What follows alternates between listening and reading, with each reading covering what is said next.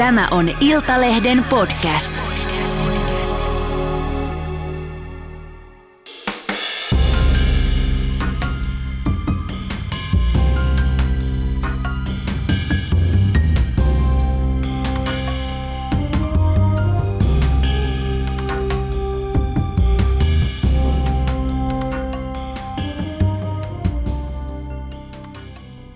Vieraanani nyt juontaja, TV-tähti, kansainvälisen malliuran tehnyt yrittäjä kaikille suomalaisille tuttu Anne Kukko-Hovi. Tervetuloa.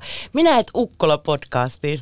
Kiitos paljon. Sä tuut Anne tänne suoraan muuttoremontin keskeltä. Kauhea härdeli ilmeisesti. Kyllä, täytyy sanoa, että niin kun, jos ihminen elää, elää hetkessä, niin nyt olen tämän päivän kyllä elänyt todellakin hetkessä. Että, että tota, muutto on kuitenkin semmoinen se on niin iso stressi, jota ei oikein osaa etukäteen niin kuin silleen kuitenkaan arvioida, vaikka meilläkin on suht easy se muutto, että me muutetaan niin kuin samassa talossa, mutta kuitenkin kaikki pitää ottaa pois. Ja justiin tuli ää, tota, entiseltä vuokraemännällä tietoa, että se tuleekin aikaisemmin tarkistamaan sen asunnon. Mä oon sille, ei vielä, ei vielä. Eli kiirettä pitää. Sä oot Kyllä. myöskin aloittamassa ilmeisesti siis uutta podcastia, jossa siis otatte mallia Joe Roganilta vähän ja sitten popularisoitte neurotieteitä. Joo, itse asiassa se mitä me ollaan Sampo Marjoman kanssa ollaan siis tekemässä tätä ja mikä on ehkä niin kuin Suomessa vielä vähän uupunut, on ikään kuin videoitu versio podcasteista. Eli me itse asiassa tehtiin oma pilotti videolla ja ajateltiin pitkään, että tehdäänkö indienä vai tehdäänkö jonkun kumppanin kanssa ja pyöriteltiin sitä pitkään, että mikä on fiksua. Mutta tota, sehän voi olla, että jossain vaiheessa siirrytään kumpaankin, koska jotkut tykkää katsoa ja niin kuin varsin klippejä on paljon helpompi tehdä sitten niin kuin sosiaalisen mediaan ja muualle, kun sulla on se tilanne siinä päällä, kun et jälkikäteen sitten otetaan niin kuin feikkikuvia. Että sä voit ottaa niin kuin klippejä sieltä täältä. Eli mitä se tarkoittaa, että popularisoidaan neurotieteitä? Sanoitte, että puhuttiin esimerkiksi seksistä tai rahasta tai etnisyydestä viihdestä, niin miten, mi, mitä kautta? No se on, se on sellainen aihe, joka on kiinnostanut mua aina. Eli käytännössä vähän niin kuin aivotutkinnan kautta, eli mitä tapahtuu aivoissa, kun esimerkiksi on vaikka tämmöistä aivosumua, mitä tällä hetkellä itsekin, mistä kärsin, tai köyhyyttä tai mustasukkaisuutta, mitä valta tekee, koska valtahan tekee monta kertaa sen, että tavallisen ihmisen säännöt ei päde minuun. Eli osassa on tietenkin tämmöistä ihan ä, psykologista käyttäytymistä, mutta osassa esimerkiksi aivosumussa on ihan niin kuin kognitiivista ää, tapahtumaa aivoissa. Eli se kiinnostaa minua ihan äärettömän paljon ja sampaa myöskin. Ja sitä kautta me kuitenkin pystytään puhumaan koko elämästä, koska niin kuin nämä liittyy hyvin voimakkaasti toisiinsa. Eli miten parimuodostus tapahtuu ja mitä kaikkea niin kuin ihmisen päässä tai, tai niin kuin aivoissa tapahtuu silloin, kun esimerkiksi valitaan puolisoa. Tai... Ja sähän oot sanonut joskus, että sä olisit psykologi, jos et olisi lähtenyt sille tielle, mille lähdit. Että se olisi semmoinen toinen ammatti, joka olisi ehkä kiinnostanut. Joo, no varmaan niin kuin, ähm, siinä ihan nuorena niin mä olin, mä olin aika hurjapäinen, että, että mä halusin valokuvaajaksi ja kaikki, kaikki visuaalinen kiinnosti, valo, niin kuin näin päin pois taite, taiteilijan ammatti, mutta niin kuin, jollakin tavalla mä oon aina kiinnostunut psykologia myöskin, että ollaan keittiöpsykologia oltu sitten niin kuin sen sijaan, mutta se on musta tosi mielenkiintoista. Ja varsinkin se, puoli siitä, että semmoista kauhean kiehtovaa tietää, että mitä ihmiselle tapahtuu niin kuin käyttäytymisen puitteissa, kun vaikka yhtäkkiä on rahapula, mikä tällä hetkellä on koronan vuoksi todella monella ihmisellä. Korona on tietysti vaikuttanut kaikkeen meidän elämään ja sä oot yrittäjä, niin Kyllä. minkälainen tämä koronavuosi tai runsas, runsas vuosihan tämä on jo kestänyt, niin ollut sinulle? Öm, kauhea jos mä, ihan, niin. mä oon rehellinen. Joo. Eli tietenkin niin kun TV-työt hän ajoittuu niin kun meikäläisen osalta pitkälti kesään, mikä nyt niin on ollut onneksi sille, että niitä niin nyt sitten taas kyetään tekemään todennäköisesti kesällä, mutta tota, kyllähän se vaikutti kaikkeen muuhun esiintymiseen, luennointiin, juontamiseen ja tämän tyyppiseen. Toki virtuaalisesti tehdään yhtä pal- niin paljon, mutta ei ehkä samalla tavalla – ja sitten mulla on myöskin luonnonkosmetiikkayritys, joka on kansainvälinen, niin siinä vaiheessa jo ennen koronaa me oltiin aika pitkissä, pitkään oltu vaikeuksissa, mutta sitten se niin kuin niitti tuli ihan lopullisesti niin kuin tämän vuoden aikana. mutta ironisesti sitten kuitenkin saatiin semmoinen tosi iso kauppa, joka takaa niin kuin sen tulevaisuuden nyt tällä hetkellä. Et se, on, se on erikoinen tunne. Tämäkin on mielestäni hirveän mielenkiintoista, että ikään kuin sä oot jo niin kuin ikään, ikään kuin, niin kuin luovuttanut tai niin kuin tehnyt sen surutun, että okei, että nyt, nyt tässä kävi näin. Me oltiin kuitenkin vähän etulinjassa sen niin kuin Nutri-kosmetiikan kanssa Suomessa, kun me aloitettiin 2014, että se ei ollut vielä niin kuin semmoinen yleinen juttu. Ja mä en oikeastaan ajatellut Suomea silloin, vaan kansainvälisiä markkinoita, mutta silti, että sä pääset oviin sisään, niin sulla pitää olla aika paljon rahaa, koska niin kuin, jos sä oot vaikka Macy's äh, newsletterissä, niin se maksaa parikymmentä tonnia ja niin kuin näin päin pois, että ihmiset edes tajua, miten paljon siellä takana tapahtuu niin kaksi AD rupesi tekemään brändiä ja siitä tuli kauhean kaunis ja tuotekehitys onnistui, mutta justiin se niin finanssipuoli oli sitten semmoinen, mitä me ei ehkä ajateltu niin tarpeeksi tarkkaan. Eli sä olet jo valmistautunut siihen, että pistetään pillit pussiin ja mennään konkurssiin? Kyllä, olin ja. henkisesti valmistautunut siihen ja tota, totta kai se on ollut, sanotaanko näin, että joulukuu, marras-joulukuusta eteenpäin, niin ihan hirveä olo ja semmoinen niin kuin, ei halunnut tavata ketään ylimääräistä. Että ne muutamat ystävät, joiden kanssa niin kuin, ähm, jakaa kaiken, niin ei niin halunnut yhtään ylimääräistä kontaktia. Ja totta kai mä tein kuitenkin vielä kuvauksia ja noin päin pois, niin piti aina psyykata itsensä tavallaan siihen hymyilevään moodiin tai jotain juontokeikkaa tai jotain muuta esiintymistä. Mm. Että se kyky on pitää yllä kulisseja niin kuin lapsuudesta johtuen ja tota, mutta kyllä se oli niin kuin semmoinen niin kuin tämän niin kuin aika. Ja niin kuin, mulla oli myös fyysisesti hirveän huono olo, jos ajattelee varsinkin vielä tätä vuotta ennen kuin tämä tilanne selvisi. Että tässä oltiin todella, jos niin kuin tavallaan meillä on ollut myös paljon, paljon upeita mahdollisuuksia, niin kuin miljoonan dollarin tilauksia ja Procter Gamble tuli Suomeen meidän tapaamaan, niin kuin ihan hullun hienoja juttuja, mutta myös aivan älyttömiä pettymyksiä, siis semmoisia niin maailmanluokan pettymyksiä, niin siihen vuoristorataan rupeaa jossain vaiheessa silleen turtumaan, että tuntuu, että mikään ei enää tunnu miltään. Ja mä tiedän, että se ei ole hyvä merkki, koska silloin niin kuin tavallaan se, niin kuin sä oot jo niin, niin kuin tavallaan uupunut, että niin kuin oli hyviä tai huonoja uutisia, niin sä et enää niin kuin tavallaan reagoi oikein muuta kuin vaan lamaantumalla siihen. Mm, niinpä. Sä kirjoitit maaliskuussa Instagramiin tälleen, että ahtaalla, nurkassa, väsynyt, sykkyrässä. Siltä tuntuu yrittäjästä nyt. Päätä särkee, paino putoaa väärällä tavalla ja meinaa olla vaikea muistaa omia hyviä neuvojaan. Niin puhuitko just tästä tilanteesta vai, vai mikä se tilanne silloin maaliskuussa oli? Se oli just tuo. Toki meillä oli siinä jo niinku tavallaan tämä Venäjän kauppa ikään kuin allekirjoitettu, mutta yrityksen puitteissa oli kuitenkin sellainen tilanne, että niin kuin se, miten se organisoidaan sitten se tilille se raha, niin oli, oli jo niin kuin tavallaan kovan homman niin kuin tavallaan semmoinen ruli ja se piti käydä siinä. Niin kyllä mulla oli semmoinen olo siinä vaiheessa, että mä olin just tullut kuvauksista, että mulla oli sattu olemaan kaunis meikki, niin mä ajattelin, että mä en tuhla tätä meikkiä, että otetaan nyt yksi nätti kuva, mutta, niin. mutta olo oli todella huono. Ja siis mulla oli siis semmoinen olo, että mulla, mun pää, mä, mä luulin, että mulla on joku tiedätkö, koronan niin jälkioireet, mä oon sairastanut sen jo, ja nyt mä niin kuin, poden niitä jälkioireita, koska mulla oli koko ajan pääkipeä, koko ajan huono olo, mun vatsa ei niin kuin, ollut niin kuin, hyvässä kunnossa, ja niin kuin, jollakin tavalla mä niin mietin, että onko tämä niin oikeasti vain stressistä vai onko, mussa, onko, onko mulla vaikka ollut korona ja tämä on niin kuin, nyt sitä kuuluisaa jälkioireilua. Mutta tota, sitten kun tilanne selvisi, niin muutaman päivän sisään mun olo parani. Aivan, mahtavaa. Miten se sitten tavallaan, jos sulla on tuommoinen vaikea tilanne ja stressaa ja, ja ei, ei jaksaisi ja väsyttää ja, ja tuntuu, että on ahtaalla, niin miten sä sitten tavallaan tsemppaat tai psyykkaat itteesi? No toi on hyvä kysymys, että kun tulee pieniä pettymyksiä, niin silloinhan sitä pystyy niin kuin ikään kuin, mä, mä kutsun sen semmoiseksi niin kuin vuorokauden – ahdisteluksi. Eli mä annan itselleni luvan ihan oikeasti niin kuin voida huonosti ja niin kuin tavallaan kiroilen ja niin kuin tavallaan sätin sitä tilannetta, koska sekin on musta hirveän tärkeää, että niin ajattele positiivisesti ja kaikki on aina niin ihanaa, koska ihmisellä se ei ole, se, sun on pakko niin kuin myös tunnistaa ne ikävät tunteet ja antaa niiden tulla. Että se on jotenkin vähän semmoinen, niin kuin jopa ärsyttää mua tällä hetkellä semmoinen, että ajattele positiivisen kautta, koska on tilanteita, joissa sä et voi ajatella, niin kuin, tiedätkö, että sulla on tosi kova paikka, mutta tota, tuommoisissa pienemmissä pettymyksissä, niin mulla on ehkä joku tendenssi niin kuin ikään kuin selviytyä. Se on ehkä sitten taas mun luonteessa sillä tavalla, että niin tavallaan seuraavan päivän ei ole enää niin paha ja sitten se rupeaa niin kuin hiipumaan tavallaan se paha olo jostakin tietystä asiasta.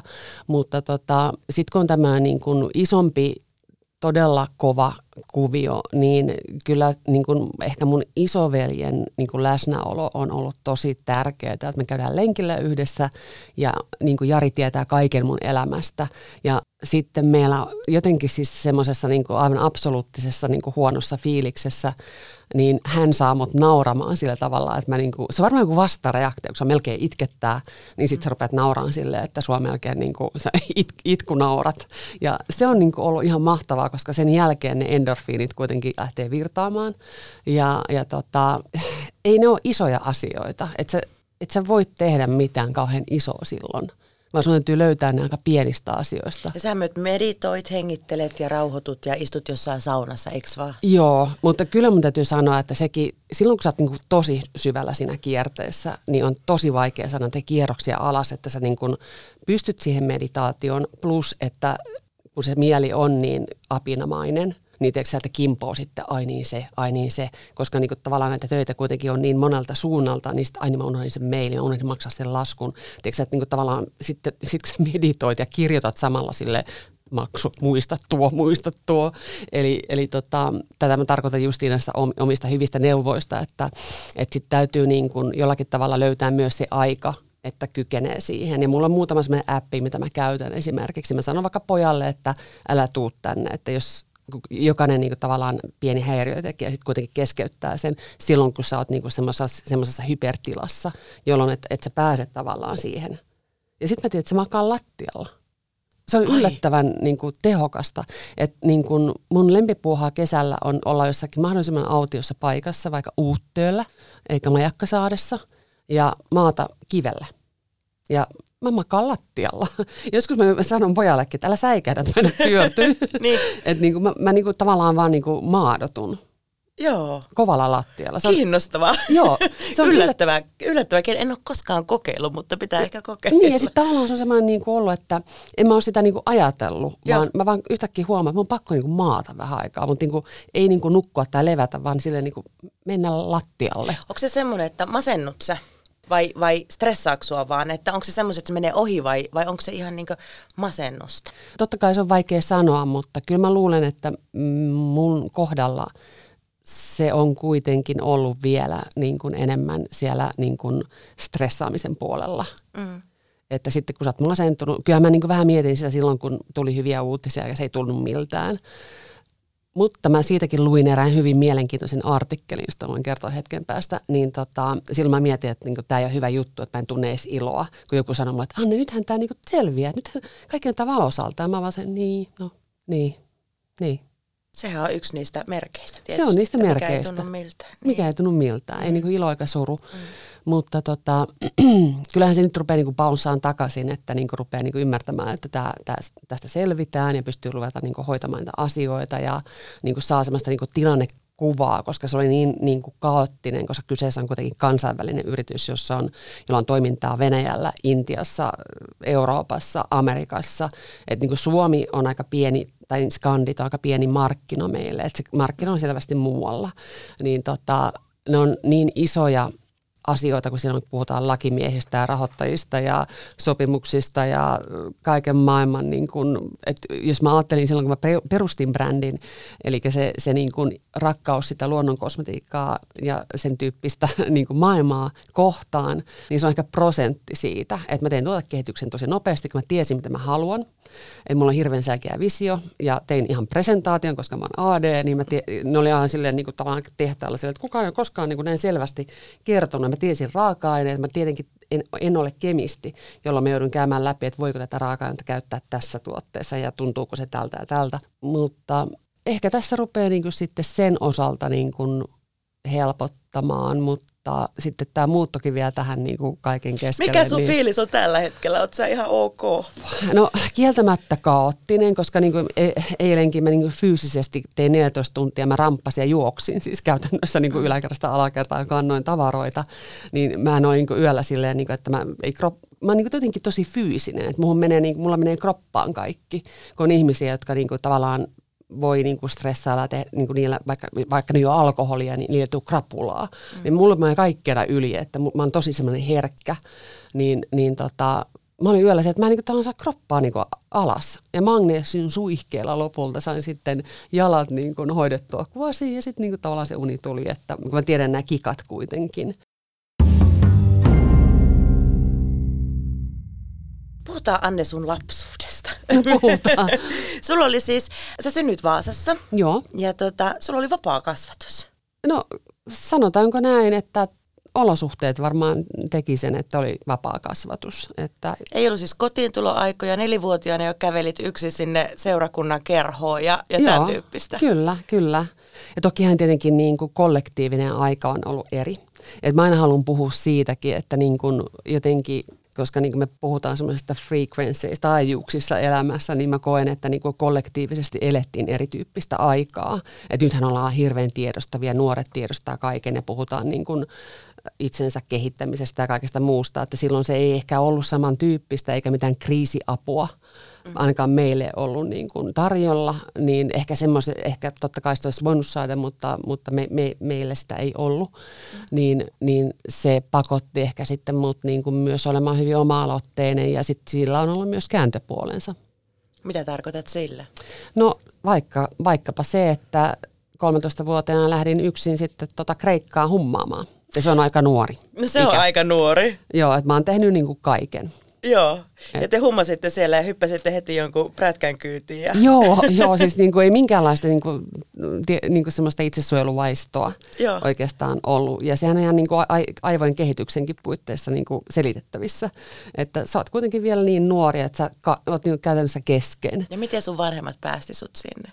No yrittivät sanoa, että ei, mutta kun mä olin käynyt, mä olin tehnyt töitä niin kuin koulun ohessa, niin mä olin säästänyt rahaa, niin mä vaan sanoin, että mä menen. Että, siis mä en ole kauhean kiltti kuitenkin, mutta siinä kohtaa mä oon vähän semmoinen kuitenkin kovapäinen, että niin kuin isovelikin sanoi sano tuossa just tänään, että, että kun mulla on joku tietty juttu, mitä mä haluan tehdä, niin sitten se yritti vähän kritisoida, ah, mutta sä oot tämmöinen kovapää, sä joka tapauksessa teet, teet sen, niin mitä, mitä mä tässä yritän edes niin kuin puhua sua ympäri. Että jos mä saan idean päähän, niin mä kyllä toteutan sen. Niin sä oot sanonut, että sä oot tavallaan elämyshakuinen ja sitten sulla ei ole kauheasti rajoja. Joo. Eli minkälaisiin kommelluksiin tämä yhdistelmä sitten sut on vienyt?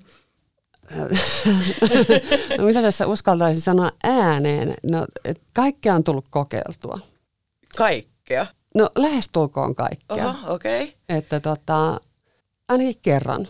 Ja sitten tietää, että okei, tämä meni näin. Ja onhan mulla tietenkin hyvä tuurikin, että sitten niin kuin ei mitään pahempaa tapahtunut. Tota, sun veli Jukka oli herkkä lapsi ja toi kotiin hylättyjä kissanpentuja. Ja, Joo. Ja hän sitten kuoli, kun sä olit 12-vuotias. Jukka oli silloin 17. Joo. Ja sä oot sanonut, että hän teki siis itsemurhan. Ja sä oot kertonut, että tämä on ollut yksi eniten sun elämään vaikuttavista asioista. Totta kai se on ollut, koska tota, mä olin kuitenkin, sitä ennenhän kuitenkin oli monta vuotta semmoista niin kuin levotonta. Ja, ja se, että sä kasvat niin kuin semmoisessa tietynlaisessa pelossa, niin kuin, jota sä et osaa edes niin kuin sanottaa, koska sä oot niin kuin lapsi, niin, niin tota, kyllähän se niin kuin teki, teki sen, että jos, jos puhutaan tästä niin kuin ikään kuin omapäisyydestä tai itseni kasvattamisesta, niin kyllähän se tekee sen, sen tyyppisen niin kuin jutun, että puhuttiin myös näistä pettymyksistä, että se antaa suhteellisuuden tajua aika pitkälti, että, että kun tapahtuu jotain noin rajua, niin sitten tuntuu hassulta, että joku voi kitistä vaikka, että onko portti suljettu niin kuin ulko, joku, joku tiedätkö, samassa taloyhtiössä, että kyylää ihmisiä tai katsoo, että onko nyt portti suljettu tai onko joku auton ovi tarpeeksi oikeasti kiinni. Et tehdään asioista paljon, paljon niin kuin hankalampia kuin ne onkaan. Et sitten kun sulla on tällaisia juttuja takana, niin ei ne, niin kuin, sit sä vaan hymähdät. Ja no, jos toi on sun suurin ongelma, niin sulla on itse asiassa asiat aika hyvin. Mitä siinä sitten tapahtui? Et sanoit, että siinä oli kuitenkin pitkään tavallaan ongelmia ennen kuin, ennen kuin tämä kärjistyi sitten ja Jukka, Jukka kuoli. No silloin kun mä olin pieni, niin mä en tiennyt. Ja silloin kun sä oot teini, sä et halunnut tietää. Ja sitten niin kun, kun oma poika syntyi, niin silloin se oikeastaan vasta rupesi niin tavallaan... Mä olin siis ihan varma, että mä en halua koskaan lapsia sen takia, että, että tota, kun mä näin, miten, miten niin rankkaa se oli. Mutta tota, kun siitä ei puhuttu, niin mä en oikein niin tarkkaa syytä tiedä, mutta sen mä niin näinkin tyhmä asia, kun, että hänellä oli lukihäiriö ja hänet laitettiin tarkkailuluokalle sen takia. Eli sitten niin kuin ajautui sitä kautta huonoon porukkaan, kun oli hirveän kiltti. Mm. Ja siitä, siitä sitten lähti niin kuin käyttämään ilmeisesti kaikenlaisia huumeita ja tämä liima nyt oli silloin niin kuin jostakin syystä niin kuin muodissa, niin tota, se haju leijui mun mielestä siis aina kun tuli koulusta kotiin, se, niin kuin se liiman katko, se on ihan uskomatonta, miten se voi, niin kuin, miten voi niin kuin liima haista koko talossa. Mm. Mutta siinä kävi sitten niin, että ilmeisesti Jukka oli saanut jonkun tuomion ja se pelkästään sitä vankilaan menoa niin paljon, että kun mun äiti oli kampaa ja, ja tota, se oli niin pesemässä Jukan tukkaa ja joku koputti oveen, siis joku ihan postimies vissiin, niin tota, Jukka oli säikähtänyt Josu pois ja sen jälkeen niin kuin sitten häntä ei enää, niin kuin, hän ei tullut enää takaisin. Että se pelkäsi sitä vankilaan joutumista niin paljon. Ja muistan niin kuin hämärästi, että isä yritti niin kuin, tai vanhemmat yritti niin kuin hankkia työpaikkoja ja kaikkea niin kuin, niin kuin jeesiä siinä mielessä, että olisi niin kuin saanut – esimerkiksi niin kuin vaikka jostain työstä kiinni, jos ei lukio siinä vaiheessa niin kuin enää kyennyt siihen lukioon, niin, niin sitten nekin aina niin kuin jäi varmaan näiden päihteiden käytön vuoksi. Mm. Mutta kun mä en tiedä ihan tarkkaan. Sitten, kun... Niin, teillä ei kotona puhuttu asiasta, sitä jotenkin häpeiltiin, peitettiin, että Joo, ja enkä mä usko, että me oltiin ainoita tuohon aikaan, että se oli tosi iso tapu kuitenkin. Et nythän niin kuin puhutaan paljon, jollakin tavalla se tuntuu jopa semmoiselta, niin kuin, mä en käytä sanaa epäreilu, mutta mä en löydä niin kuin tavallaan mitään korvaavaa sanaa, että kun vaikka joku onnettomuus tapahtuu, niin ulkopuoliset ihmiset voi soittaa kriisiapua. Ja sitten niin kuin ihmiset, joilla tapahtuu jotain oikeasti niin kuin henkilökohtaisesti on ihan hirveetä, niin sitten siinä vaan niin kuin koetaan niin kuin kestää. Et mä muistan kyllä sen päivän sen jälkeen, kun mä menin kouluun, että mä vaan niin kuin hammasta purren menin sinne enkä puhunut mitään. Mm. Ja sä sanoit, että sä et edelleenkään uskalla oikein riidellä, koska sä pelkäät, että joku kuolee. Niin, tai se on mun oma varmaan semmoinen niin kuin, ähm, jollakin tavalla niin kuin ajatus niin kuin siitä, että, että kun se niin kuin riitely niin kuin johti siihen, tai semmoinen niin kuin, niin kuin, kuitenkin siinä oli aika paljon semmoista niin kuin, tilannetta, missä niin kuin käytettiin, mä muistan isä ja isä ja veli niin kuin tappeli ja niin kuin oli tämmöistä niin kuin huutamista, niin sen perusteella sitten niin kuin ikään kuin tai niin kuin mun lapsi kai ajatteli, että se, se on niin kuin pahinta, mitä voi tapahtua, koska sitten sit, sit tapahtuu se kuolema. Mm. Niin mä luulen vaan, että se on niin kuin sellainen alitajuinen niin kuin pelko vaikka me suoranaisesti tietenkään, suoranaisesti tietenkin ymmärrä, että eihän kukaan kuole vaikka riidellään, mutta se varmaan se pelko tulee, se fyysinen reaktio, semmoinen niin tavallaan tosi voimakas fyysinen reaktio, että mä en kestä olla riitatilanteissa, että mulla tulee ihan oikeasti niin paniikinomainen tunne siinä, mm. että, että mun on tosi vaikea puolustaa itteeni, että ne kerrat, kun mä suutun, niin mä muistan ne tosi hyvin siis niin mä muistan, niin mulla on niin visuaalinen muisti, niin mä muistan täsmälleen, missä ne on tapahtunut, mitä mä oon tehnyt ja miltä musta on tuntunut. Koska niitä tapahtuu niin harvoin. Niitä tapahtuu niin harvoja, se on Joo. mulle hyvin semmoista niin kuin epätyypillistä, mutta tokihan mullakin on se, jossakin menee se raja, että mulle saa tehdä aika paljon kaikkea, mutta sitten kun se raja täyttyy, niin sitten mä kyllä suutun. Mm. Ja se 12-vuotias on tosi nuori, että sä oot hirveän herkässä iässä, että se on juurikin niin tulossa tosi vaikea ikään, ikä. että se on tosi vaikea ikä. Niin. Että koit sä jotenkin, että sä jouduit jotenkin ehkä kasvaa aikuiseksi vähän nopeammin kuin muut? Joo, ehdottomasti siis niin kun, siis sehän oli ihan suoraan semmoinen niin kuin, siis melkeinpä seuraavana päivänä korkean jalkaa ja jonnekin. Vaanalle. Niin. Mm.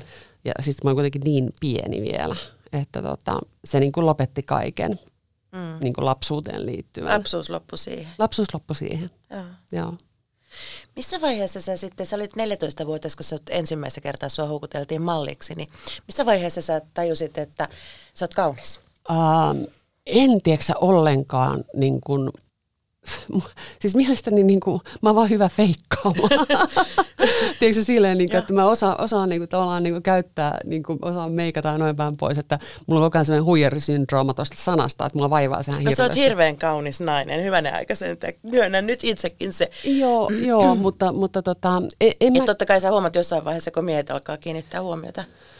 Joo, ähm, olisikohan se sitten ollut joskus niin kuin lukiossa yläasteella niin kuin ehkä niin kuin enemmän, se oli semmoista niin kuin menemistä ja niin kuin, en, mä, en mä osaa sanoa, että mä olisin niin kuin siinäkään oivalta, että mä olisin kaunis.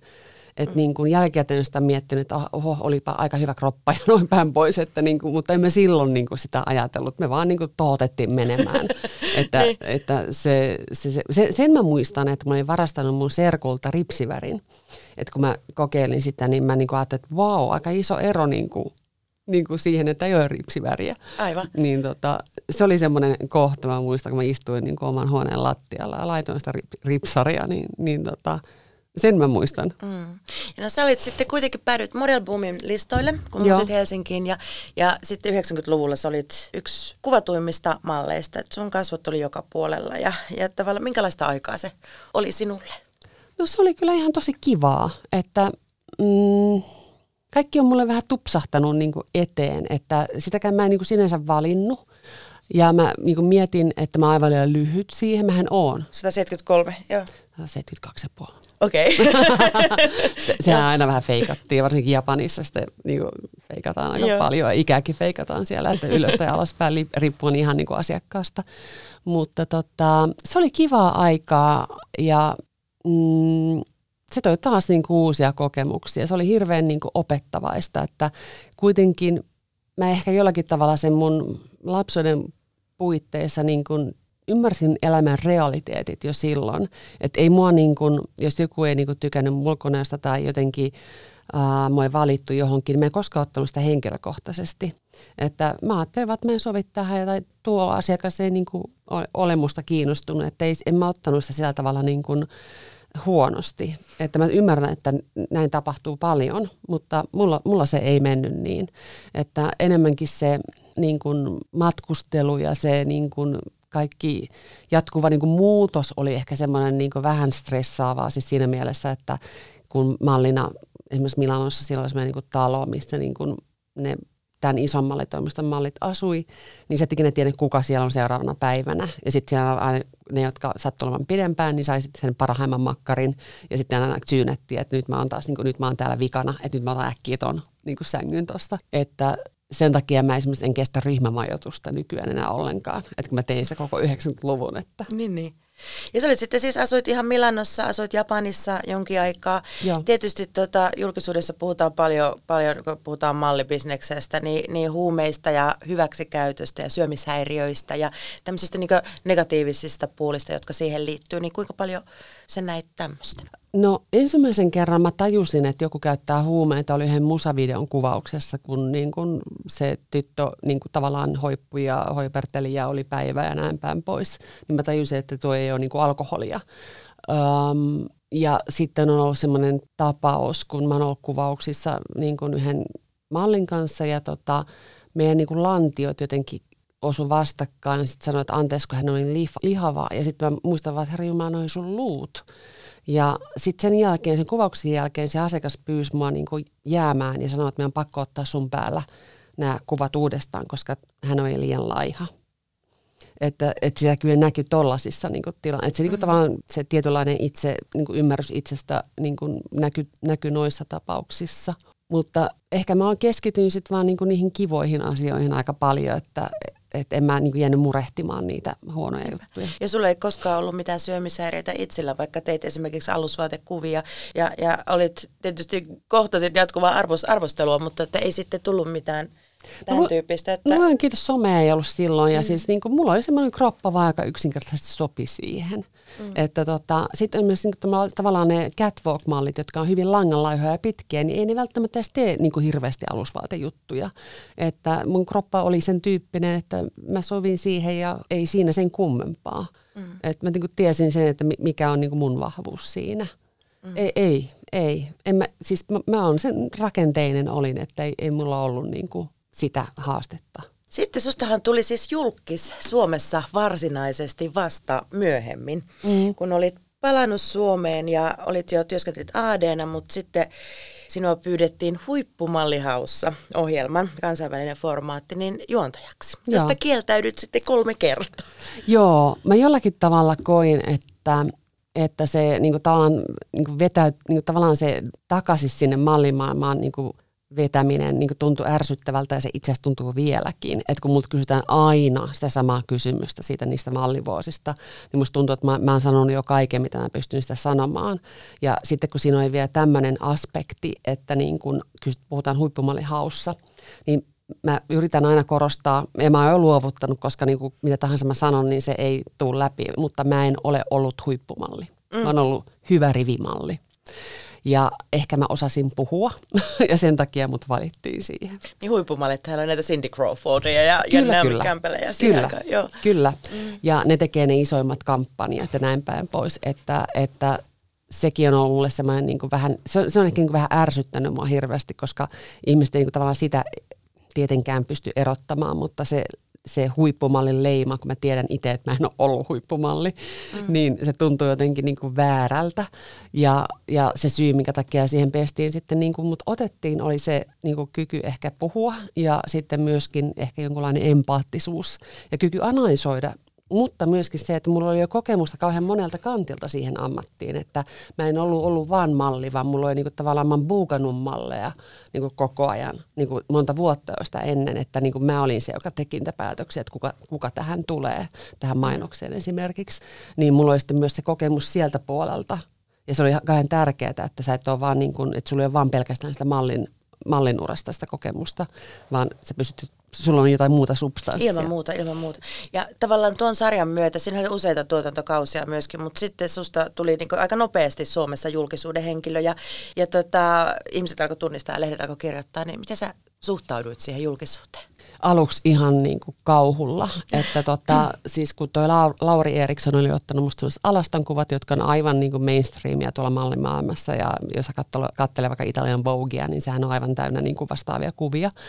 Mutta sitten kun ne otettiin pois kontekstista, kontekstista niin tota, totta kai ne niin kuin, tämä ja tämä alaston kuvissa, niin se on niin kuin aivan sitä mä niinku pelkäsin ja silloin mä muistan vielä, että pyysin Fremantlea jotenkin, että meidän on pakko saada ne pois sieltä netistä, eihän mitään netistä pois saa.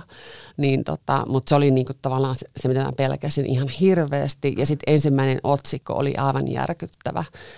Se oli semmoinen, että Sakari, joka oli siis siinä, siinä tota, niin kuin yhtenä tuomarina, otti musta kuvat. Ja mä menin katsomaan sitten niinku kuvia, koska mä oon tottunut katsoa niinku tavallaan sitten niinku aadena, että miltä ne näyttää. Mutta aah, mä näytän ihan hyvältä tässä. Niin mm. siinä luki isolla, olen hyvän näköinen. ja äiti soitti, että olipa metka-otsikko.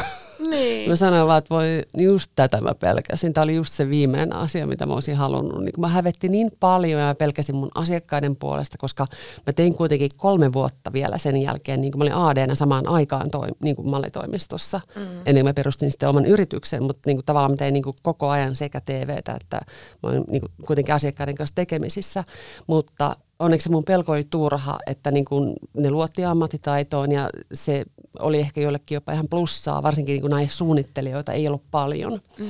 Että se on hyvin miesvaltainen ala, niin, niin kuin sitten tosi monia ostopäätöksiä tekee naiset. Mm. Erittäin monia. Että oliko se jopa niin, että, että tylin kalja on miesten valinnassa ja niin, niitä ei ole kauhean paljon, että naiset tekee hyvin paljon ostopäätöksiä, niin sitten haluttiin niin naisen näkökulmaa niin kuin näihin juttuihin. Mutta kyllähän sielläkin on ollut sellaisia tilanteita, muistan yhden naiskollegan kanssa, joka oli copywriter, niin tota, mentiin esittelemään meidän idea asiakkaalle ja tota, hyvin miesvaltainen porukka. Ja, ja tota, se asiakas niin sitten katteli sitä työtä siinä ja kun me oltiin presentoitu se, niin se kysyi, että no ootteko te ihan itse tehnyt tämän? Ja sitten mä sanoin, että ei, me ollaan oltu vain koristeena. Mun ei pakko sanoa se, koska se oli musta niin älytön kommentti, mutta yritin tietenkin sanoa se huumorilla, mutta, että, mutta niin kuin, kyllähän se niin kuin oli sitten semmoinen vähän, että kyllä me niin kuin tavallaan pyöriteltiin päätä, että voi apua, että joku voi niin kuin ajatella tällä tavalla. Kuinka paljon sä oot kokenut vähättelyä ulkonäön takia tai tuon sun niin entisen ammatin mallin, mallin töiden takia? Mä luulen, että se on niin selän takana puhumista enemmänkin. Mm. Että yllättävän vähän niin suoraan mulle. Että sitten niin ensimmäisen mainostoimistotyöpaikan ää, kohdalla tiedän, että mä kuulin, että ne oli kaikki googlannut mut ja sitten ajatellut, että joku tyhjä pää on tulossa tänne. Ja, tota, ja sitten niin kuin ensimmäisissä pikkujouluissa niin soperettiin, että sähän on ihan kiva tyyppi, että hän osaatkin jotain. niin mä, no niin, että, niin. että mä, niin kuin, mä niin kuin kestän sen, mä niin kuin tavallaan näen sen, mä tunnen sen, mutta niin kuin mulla harvoin sanotaan suoraan päin naamaa, mutta mä niin kuin aistin sen. Mutta se, sen verran kova nahkainen mä varmaan on, että mä, no ei voi mitään, että niin kuin veljeni sanoi, niin makaa kuin petaa. Mm. Ja julkisuudesta vielä joskus, tota, sulla on ollut semmoisiakin aikoja, että sä et ole tykännyt mennä esimerkiksi leffateatteriin. En vieläkään tykkää. Et vieläkään tykkää, en. tai kauppaan, koska ihmiset tunnistaa kadulla. Joo, ja sitten kun on semmoisia huonoja päiviä, esimerkiksi nyt kun on ollut, niin kyllä siinä on vähän semmoinen, että niin kun valitsee tosi aikaisen aamun tai myöhäisen illan.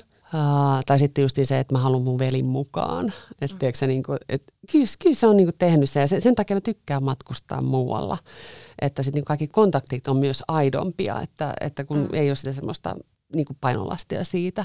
Mutta kyllähän se vaikuttaa niin kuin, sitten mä muistan semmoisia, kun mulla on vaikka poikani kanssa niin roadtripeillä, jossakin ihan keskellä ei mitään ja sitten, sitten tota, on tukka pystyssä pieruverkkareissa siinä niin kuin ollut niin kuin sen jossakin mökillä, niin, niin sitten joku tulee siinä kohtaan pyytään kuvaa, mm. niin se on vähän semmoista, että se niin kuin ahistavaa, että et sä halua siinä tilanteessa.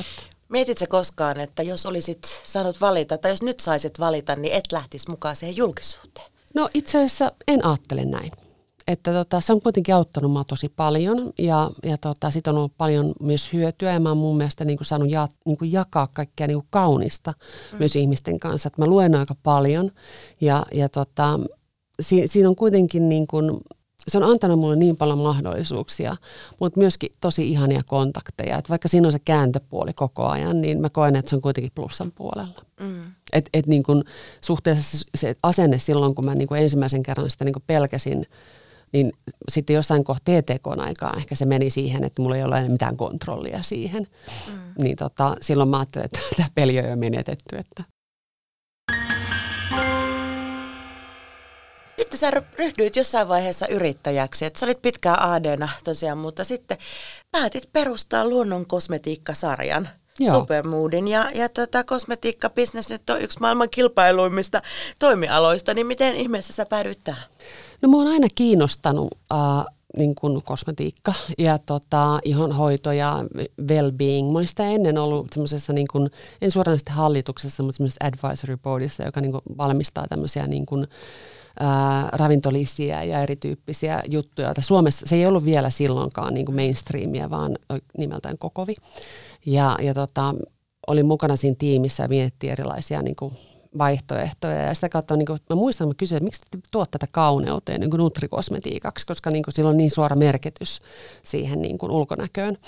Niin tota, siitä se oikeastaan niin kuin lähti, mutta myöskin mä muistan yhden kerran silloin osakas, ei enää nykyinen, niin hyvä ystäväni sanoi mulle, että puhuttiin jostakin ja mä olin autossa ajoin ja olin menossa tekemään jotakin ehkä semmoista, mitä mä en ollut niin kuin kauhean intohimoisesti mennyt tekemään, niin tota kysyin, että no mitä sä sitten haluat tehdä ja se vaan purskahti mun suusta, että no mä haluaisin tehdä oman kosmetiikkabrändin, että, että niitä ei kuitenkaan silloin ollut Suomessa kuin ihan muutama. Mm. Että ei, ei se vaan ollut. Että sit sen, ja nythän niitä on niin kuin tullut sieniä sateella, mutta mm. silloin se oli kuitenkin uutta. Oliko se hyvä idea, kun te lähditte Jonin kanssa, sun mies, sen, sen hetkisen miehen kanssa yhdessä tuohon bisnekseen, kun sehän ei sitten kauhean pitkään se liitto enää sen jälkeen kestänyt. No itse asiassa kesti yllättävän kauan, mutta, mutta tota, kyllä mä luulen, että me ongelmat oli niin kuin muualtakin kuin vaan siitä. Mutta kyllähän se niin kuin rasitti, varsinkin sitten se, että kun mä oon itse vähän niin kuin aamuihminen tai päiväihminen ja Joni on taas yökukkuja. Mm. Eli sitten kun hän rupesi saamaan luovia ideoita, niin mä olin jo taas niin kuin sammu, sammumispisteessä. Eli tavallaan eri rytmit ja, ja sitten tietenkin niin kuin se, että kun me oltiin kumpikin visuaalisella puolella tehty meidän työ, niin me niin kuin hinkattiin tosi paljon niin kuin vääriä asioita sitten, että kun olisi pitänyt miettiä sitä niin kuin tavallaan konseptia niin kuin rahallisesti visuaalisesti ja niin kuin kaikkea tämmöistä, niin, tota, niin kuin me fokusoitiin vaan, että onko tämä kartonki nyt tarpeeksi niin kuin eksklusiivisen tuntuista ja niin kuin tällaista näin, ja pitääkö silkki painaa joku asia, ja, ja, ja tota, niin kuin ikään kuin sitä visuaalista puolta mietittiin paljon, mutta totta kai se niin kuin oli raskasta, ja sitten se niin kuin rupesi menemään siihen, että me ei mistään muusta enää puhuttu kuin työstä. Mm. Et kyllä se niin kuin osasyy varmasti oli siihen, että että sitten niin kuin mm. erottiin. Mutta kyllä mä niin kuin jälkikäteen mietin, että me oltiin kauhean kauan yhdessä. Me oltiin yksi elinikä yhdessä. Että niin kuin, mun mielestä se on hieno suoritus. Että, 17 vuotta naimisissa. Niin, että en mä tiedä, niin kuin, joskus poikani kanssa sanonut, että niin kuin on paljon, paljon, paljon ihmisiä, jotka eroavat että kolme, neljä vuoden päästä. Ja me kuitenkin tavallaan aina selvitettiin ne meidän ongelmat ja näin päin pois. Ja mm. joten mun mielestä vieläkin todella hyvä tyyppi. Te olette ja, vieläkin hyvissä väleissä. Joo, joo, ehdottomasti. Niin. Joo, ja siis niin kuin sillä tavalla, että me koetaan kumpikin niin kuin pientä ulkopuolisuuden tunnetta Suomessa. Ja pystytään niin kuin tavallaan heti tajuamaan, mistä toinen puhuu. Aivan. Että se meidän parisuhde vaan päättyi. Ja sitten tietenkin Miska tuli kauhean nopeasti niin kuin meille, että niin kuin just koomisesti sanoin, että mä kumaruin ottamaan roskan lattialta se oli siinä.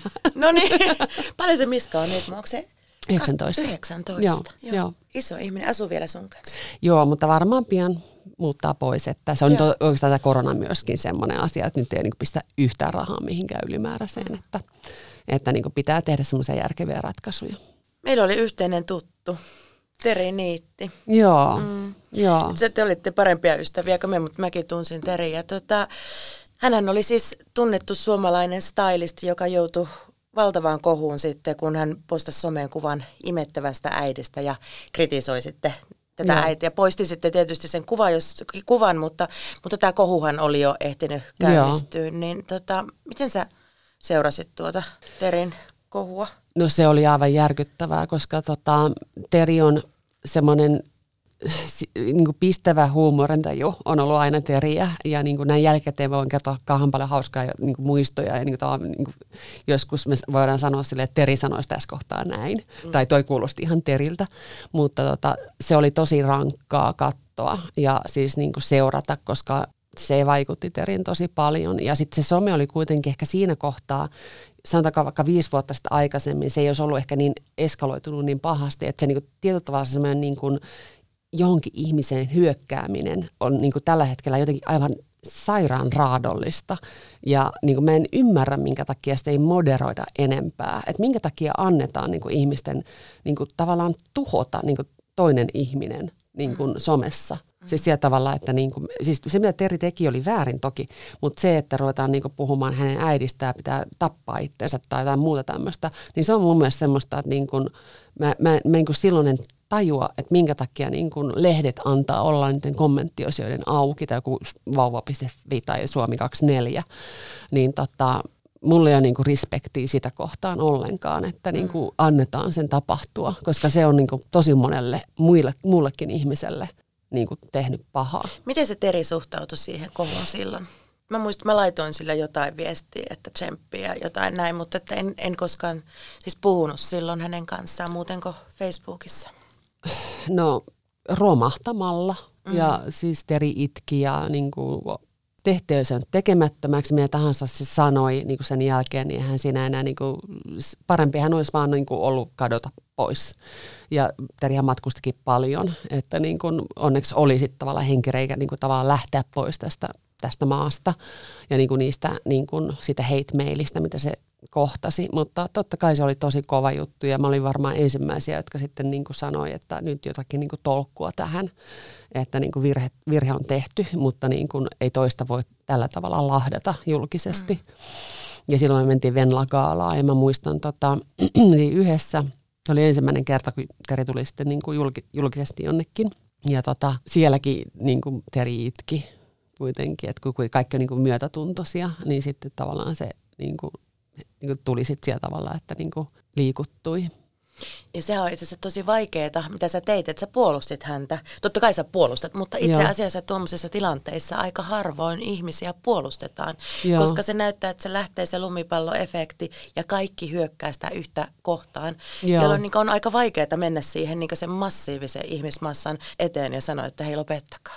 Se on tosi vaikeaa, mutta niin kuin näinä aikoina mä huomaan sen, että se on aika mielenkiintoista jopa katsoa, että koska jos tapahtuu asia X, siihen tulee aina vastaliike. Mm.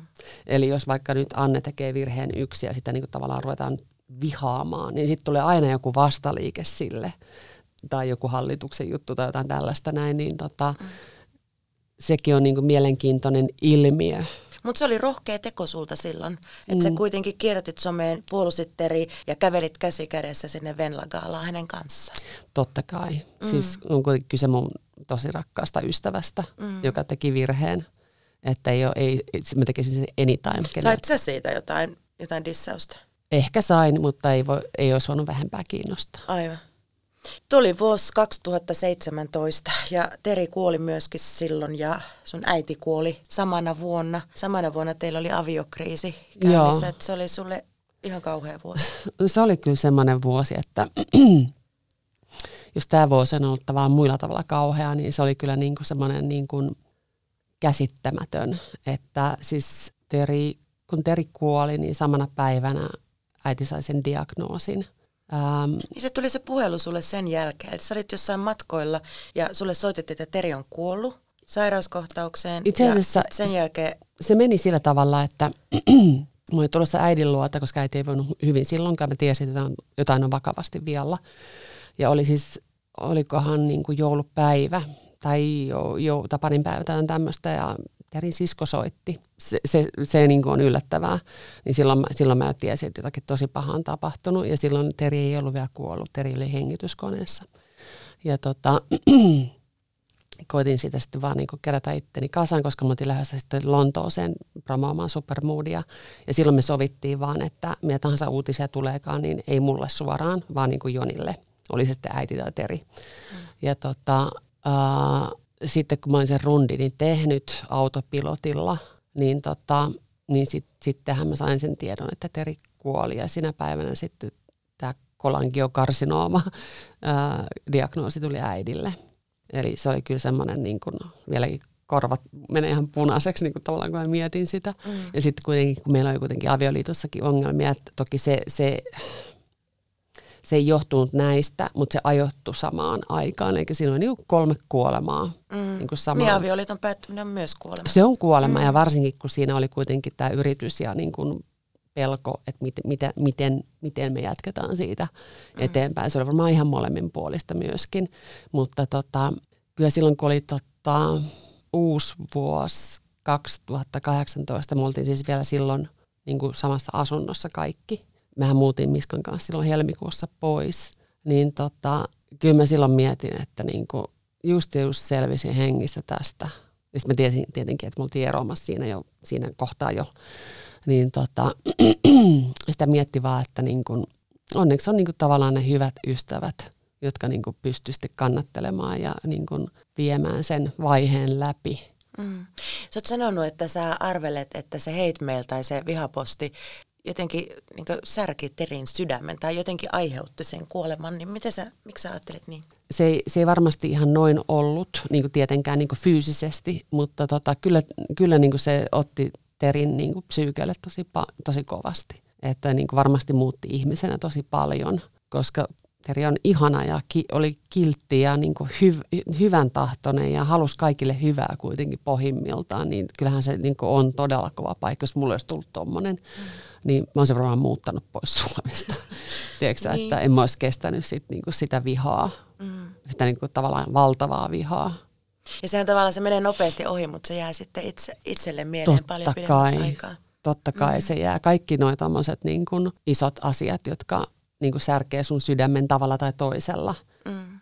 niin kyllähän ne niin kuin muokkaa sua. Ja susta tuli myös eutanasian kannattaja sinä vuonna, kun katsoit vierestä, kun äiti kuoli syöpään. Kyllä, vahva eutanasian kannattaja. Että niin kuin mä, mä en ymmärrä, mitä järkeä siinä vaiheessa on niin kuin pitkittää sitä tilannetta – tietää, että niin kuin joku, joku sanoo, että aina on toivoa, niin kuin sä tiedät, että niin kuin, jos ihminen on täynnä syöpää ja ei ole enää tajuissaan, että niin kuin mähän valvoin siellä suurin piirtein, että nyt annetaan lisää.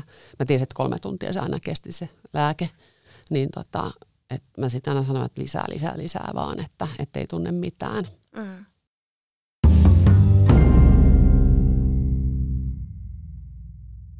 Te erositte Jonin kanssa 2018, niin Joo. Mitä sä opit siitä erosta? No mä luulen, tiiäksä, että se suurin oppi tuli ennen sitä. Että, koska niin kuin, te pitkään asuitte yhdessä vielä eropäätöksen jälkeen. Joo, ja se on ihan niin kuin sitä, koska meillä ei ollut mitään toisemme vastaan. Tiedätkö, että niin kuin kaikki niin kuin, ihmiset jostakin syystä tulee hirveän aggressiivisiksi siitä, että niin kuin, erotaan sovussa, että miten, miten niin kuin iljettävää, miten typerää ja niin kuin näin päin pois. Mutta niin kuin, se nyt vaan sattuu olemaan fakta, että niin kuin, se hiipui se parisuhde ja ei meillä ollut mitään semmoista niin kuin suurempaa syytä niin kuin vihata toisiamme missään nimessä. Meillä on ihana lapsia, niin kuin yritys ja ymmärrys toisemme kohtaan. Mehän tehtiin vielä sitten niin kuin se kesän messumatka Las Vegasiin yhdessä ja asuttiin kaikki samassa hotellihuoneessakin. Mm. Et sitten tota, muistan vaan, että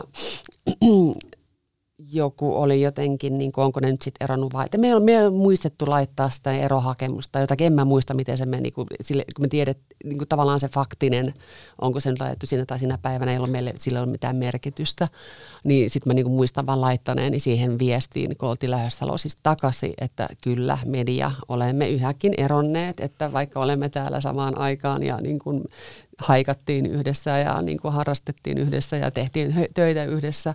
Niin tota... Mutta ihanaa, että on tuommoisiakin eroja, että ollaan siis, luulen, että se vaan niin loppuu. Että mä, se, niin, mä luulen, että niitä on yllättävän paljon. Että se, se niin kuin pahin juttu on ollut paljon paljon aikaisemmin. Mm. Ja tajuat, että tämä ei enää jatkuu. Sitä yrittää taistella sen Sitä puolesta. yrittää taistella, mutta niinku tavallaan mäkin olen semmoinen niinku, tietyllä tavalla niin intuitiivinen, että, mm. että kun sä tiedät sen, niin se on tosi tuskasta. Se on vähän niin kuin, vähän niin kuin semmoinen asia, että sä oot sairas ja sä et uskalla kuulla sitä diagnoosia. Mm. Että sä tiedät, että se loppuu. Mm. En puhu niin parisuhteessa. Mutta sä niin kuin tavallaan näet niitä merkkejä koko ajan, mutta sä et uskalla tehdä sen asian eteen niin kuin tavallaan, sä et uskalla ottaa sitä askelta siihen. Oliko sulla joku yksi tietty hetki, jolloin sä tiesit, että tämä on nyt ohje? Tehän kävitte parisuhdeterapiassa ja te pitkään, pitkään yrititte, yrititte saada sen suhteen kuntoon. Kyllä joo. Kyllä mulla on, on ollut semmoinen hetki ja niin kuin varmasti myös Jonillakin, että, että tota... Haluatko kertoa siitä, mikä se oli? Ei tarvi, jos se on yksityinen. Öm, no mä ehkä niinku toistan näitä niinku tavallaan ne on niitä merkkejä ehkä ollut mm. enemmänkin semmoisia, että tavallaan että tämä ei tunnu oikealta, tämä ei tunnu oikealta. Se on vaan semmoinen niinku hiljainen tieto, jota, joka... Jossain vaiheessa tulee. Niin, että mm. se on vaan niin hiljaista tietoa, joka on siellä sun kropassa ja sä niin tiedät sen ja sä niin tavallaan yrität niin hiljentää sitä mm. niin tavalla tai toisella. Ähm, mutta yksi tämmöinen hassu kohta oli esimerkiksi tämmöinen niin vaan tekstiviestin vaihto, että jostakin tietystä, että niin okei, okay, tämä on nyt tässä, niin mä muistan istuneeni vessanpöntöllä ja tavallaan se tunne siinä ei ole paniikki tai suru, vaan rauha. Koska silloin sä tiedät, että okei, okay, nyt tämä on tässä. Että et se rauha tekee, tarkoittaa silloin, mun mielestä niin intuitio ei ole innostumista tai niin iloa tai jotain tämmöistä, vaan se on rauhaa. Se on niin tietoa ja rauhaa. Mm. Ja silloin niin kuin, se on käyty läpi. Se on käyty läpi. Niin. Ja niin kuin kaikki oli hyvin, vaikka, vaikka niin kuin, satoinkin istumaan vessanpöntöllä luuri kädessä, niin. mutta, niin kuin, mutta tota, se tunne on rauha. Ja sä olit sitten sinkku ja, ja tätä pitkästä aikaa. Ensimmäisen kerran. Mä just niin. ajattelin, niin. että mä oon ollut tämmöinen serial monogamist. Ja, ja tota, äh, mä en ole käytännössä oikeastaan koskaan ollut yksin, koska mä oon nyt pojan kanssa myöskin asunut. Niin, tota, niin isoveli koko ajan tuossa niin sanoi, että sitten kun sä niin oma asunnon hankit, sä oot sit yksin vähän aikaa, sä lupaat nyt. Että niin kuin mä niin kuin et kun ihmiset, niin kuin jotenkin, se on jotenkin tosi jännä asia, että niin kuin kaikki odottaa sitä, että niin kuin se uusi parisuhde pitäisi olla. Ja mä oon niin kuin maailman onnellisin ihminen ilman parisuhdetta tällä hetkellä. Sulle ei nytkään ole, sä oot sinkku edelleen. Pitkä tauko. Jotain on. Sanotaanko näin, että niin kuin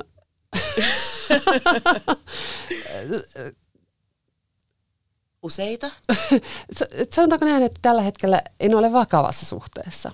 It's complicated. It's complicated. No niin. Ja koska mun mielestä niin kun, ähm, pitää ottaa takaisin semmoisia asioita, mitä on ehkä kaivannut. Eli mitä? Semmoista tiettyä hauskanpitoa. Mun niin mielestä niin kuin, tavallaan aikuistenkin pitää pitää hauskaa. Aivan. Minkälaista tämä sinkkuaika sulle on sitten ollut? Aivan ihanaa. Miksi? No, siinä on tietenkin se, se niin kuin, tilanne, että kun mä oon oikeasti ihan niin kuin kirjaimellisesti, se on semmoinen niin apina-efekti, että mulla on niin kuin käsi tuossa oksassa ja sitten kun mä vaihan miestä, niin mulla on toisessa oksassa. Eli mulla ei ole, mä en ole oikeastaan ollut koskaan niin kuin ilman parisuhdetta tai miestä mun elämässä, niin kuin semmoista, joka olisi koko ajan siinä. Niin, niin tota, se on tosi ihanaa ollut olla niin kuin tavallaan siellä omassa kodissa sillä tavalla, että voi niin kuin olla ihan vaan isekseen ja tehdä niin kuin ihan mitä itse haluaa, eikä tarvitse selittää kenellekään, mihin menee. Paitsi ehkä pojalle voi sanoa, että nyt olen viikon parissa ja tuun sitten viikon päästä ja pidä hauskaa täällä kotona, että, että tota, pistä viestiä, jos jotakin tulee. Ja tota, se, se, on niin kuin tosi, tosi ja niin kuin tutustua itseensä ja myöskin asettaa niitä rajoja itse, itselleen, koska niin kuin, sitten niin kuin Jonikin on niin kuin tavallaan semmoinen määrätietoinen ihminen, joka varmasti siinä elämäntilanteessa, kun mä sitten niin kuin suoraan baarista hänen kanssaan rupesin sitten seurustelemaan, niin tota, tietyllä tavalla oli myös vähän semmoinen, että mä rupesin niin kuin tavallaan ehkä niin kuin tavallaan myös itse niin kuin tavallaan, Joni ehkä pisti vähän rajoja mulle. Että mä en ollut niin holtiton ja tota, niin kuin kaikki mun parisuhteet on itse asiassa semmoisten ihmisten kanssa, jotka on tosi ihania. Että se johtuu varmaan siitä, että, että niin kuin mä oon saanut isän rakkautta tarpeeksi, jolloin mulle ei ole tavallaan tarvetta hakea sitä niin kuin keneltäkään muualta, niin kuin tavallaan huonoista parisuhteista. Se on turvallinen parisuuden malli. Joo, mulla on turvallinen. Ne on kaikki on tosi hyviä ihmisiä mm. ollut. Eli, eli ei ole kyse siitä, että kenessäkään olisi ollut mitään vikaa, mutta mä koen, että on ollut tavallaan tiettyjä periodeja niin kuin ihmisen elämässä, että tämä ihminen on kuulunut tähän vaiheeseen. Ja sitten sen tuntee niin kuin todella selvästi, että nyt tämä vaihe on ohi. Ja myös mun, mun kohdalla niin kuin se, että mä sitoutuisin niin kuin vakavasti tällä hetkellä, se ei ole ajankohtaista yksinkertaisesti. Mm. Ja sulle tulee kuitenkin edelleen siellä somessa ihan hirveästi viestiä kaiken maailman nuorilta urheilijamiehiltä. Toi, toi, on, niin kuin, toi, toi on just tämmöinen otsikkojuttu, tiedätkö, toi nuori urheilijamies. Se harmittaa mua niin paljon, koska niin kuin, siitä on tullut joku tämmöinen Mä itse asiassa niin itse luin sen sitten jostain jälkikäteen, kun joku sanoi, että olet sanonut. Ja se liittyy tuohon Maria Veitola-juttuun, että kun mä olin se, se oli tämmöinen, niin kuin vit, mä oon hirveän suulas ja niin kuin niin. tämmöinen avoin ja spontaania. Niin mä menin sanomaan sitten jotenkin tälleen, että mulla alaikäraja on niin kuin tämmöinen ja nauroin päälle. 24. Niin, niin siitä se niin kuin tavallaan lähti. Mä en niin. muistanut sitä, kunnes sitten joku muistutti musta, että ai jaa, siitäkö se on tullut. Ja tota, tokihan niin kuin varmasti kaikkia julkisuuden ihmisiä niin kuin lähestytään. Eihän se nyt ole niin kuin, en varmasti ole ainoa. Missä? Mutta sä saat niiltä nuorilta urheilijamiehiltä, jotka on komeita. No, Mä saan semmoisilta vähän vanhemmilta, jotka ei ole kauhean komeita. No, no niin, niin, no. Jääksä puhumaan niiden kanssa? Tapaaksä niitä koskaan? Taas tulee pitkä tauko. En oikeastaan Suomessa. Ulkomailla? Ulkomailla. Joo. Ja onko tämä nykyinen joku complicated, niin onko se suomalainen vai ulkomaalainen? Ulkomaalainen. Ulka. Ai jaa. Joo. Mutta miten te nyt sitten, onko hän kuitenkin Suomessa asuu? Kun korona-aikana et sä pääse mihinkään täältä. Kyllä työn takia pääset. Ai jaa.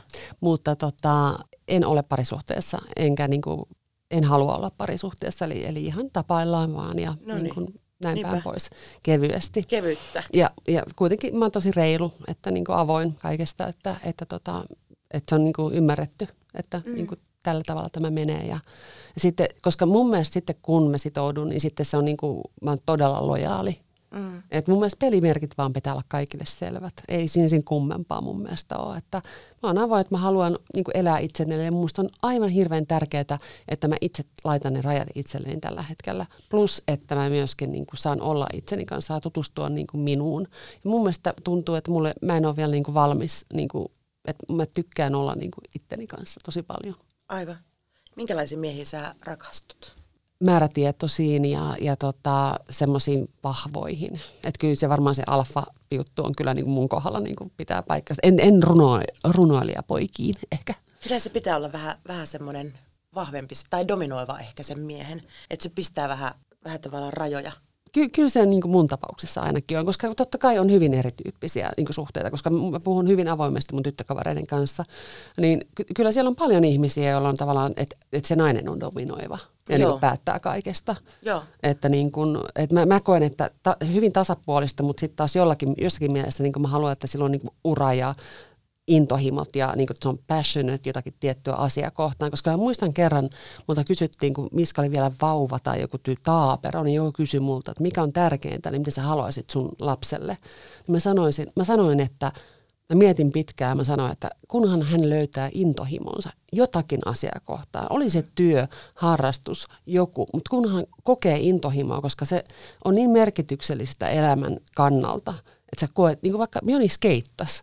Ja siis mikään ei ollut ihanampaa nähdä sen onni, kun se niin kuin, vaikka se on nyt tietyn ikäinen ja polvet kremppaa ja kaikki on, niin pitää teipata aina kun hän lähti, niin tota, se on mun mielestä niin kuin, tavallaan hyvin tärkeää, että on joku asia, mistä on, mitä, mitä kohtaan kokee intohimoa. Ja niin kuin pojalla se on taide aivan, niin kuin, aivan absoluuttisesti, että mistään muusta ei puhutakaan. Ja niin kuin taide, taide, taide, taide, taide. Sä oot nyt Anne Kukkovi, sä oot 50-vuotias. Niinhän mä oon, mm. joo. Miltä se tuntuu? Öm, jos nyt niin miettii tätä vuotta, niin en, en hirveästi ole sitä miettinyt. Ja mä oon vähän tämän synttäreiden ja juhlapyhien kanssa silleen, että ne ei sillä tavalla oikein ole määritellyt mua koskaan. Että tota, se tulee aina muualta. Kaikki tulee aina niin kuin muualta, että pitää olla mm. parisuhteessa, pitää olla sitä, mitä sä teet ton ikäisenä. Sulla ei ole mitään ikäkriisiä? Ei, koska mä koen, että länsimaissa niin kuin tavallaan ajatellaan niin kuin ikää lineaarisesti. Ja mä näiden kokemuksien kautta koen, että elämä on aaltoa. Ja siellä aaloissa tapahtuu kaikenlaisia asioita ja se on minusta äärimmäisen mielenkiintoista. Ja se ei, se ei itse asiassa ole kauhean länsimainen tapa ajatella, koska täällä ajatellaan tiettyjä, että pitää olla asunto tuossa iässä, pitää olla lapsia tuossa iässä, pitää olla tota tuossa iässä, pitää olla tota tuossa iässä. Ja se ei, elämä ei mene niin. Mitä tahansa voi tapahtua, kun mä lähden tästä nyt vaikka autolla kotiin. Että et nämä kokemukset on tehnyt mulle sen, että se, on, se ei ole lineaarista, vaan se on aaltoa. Ja se on mun mielestä semmoista niin kuin, afrikkalaiset, muistan mä luin yhden, tai siis kuuntelin yhden todella ihanan niin kuin pitkän tämmöisen haastattelun semmoisesta naisesta, joka on varmaan, niin kuin, varmaan satavuotias. Ja se niin kuin kertoi sen tosi kauniisti, että niin kuin tavallaan se, niin kuin, miten, miten heidän kulttuurissaan sitä niin kuin ajatellaan semmoisena niin aaltoliikkeinä ja tavallaan niin kuin luonnon kanssa rytmissä olemisena. Ja se niin kuin resonoi mulle paljon paljon enemmän kuin, niin kuin tietyt etapit elämässä. Mm. Mitä haaveita ja tavoitteita sulla on vielä tulevaisuuteen? Tämä on vähän semmoinen asia, mitä niin mä mietin, mutta mun tekisi mieli muuttaa ulkomaille vähäksi aikaa.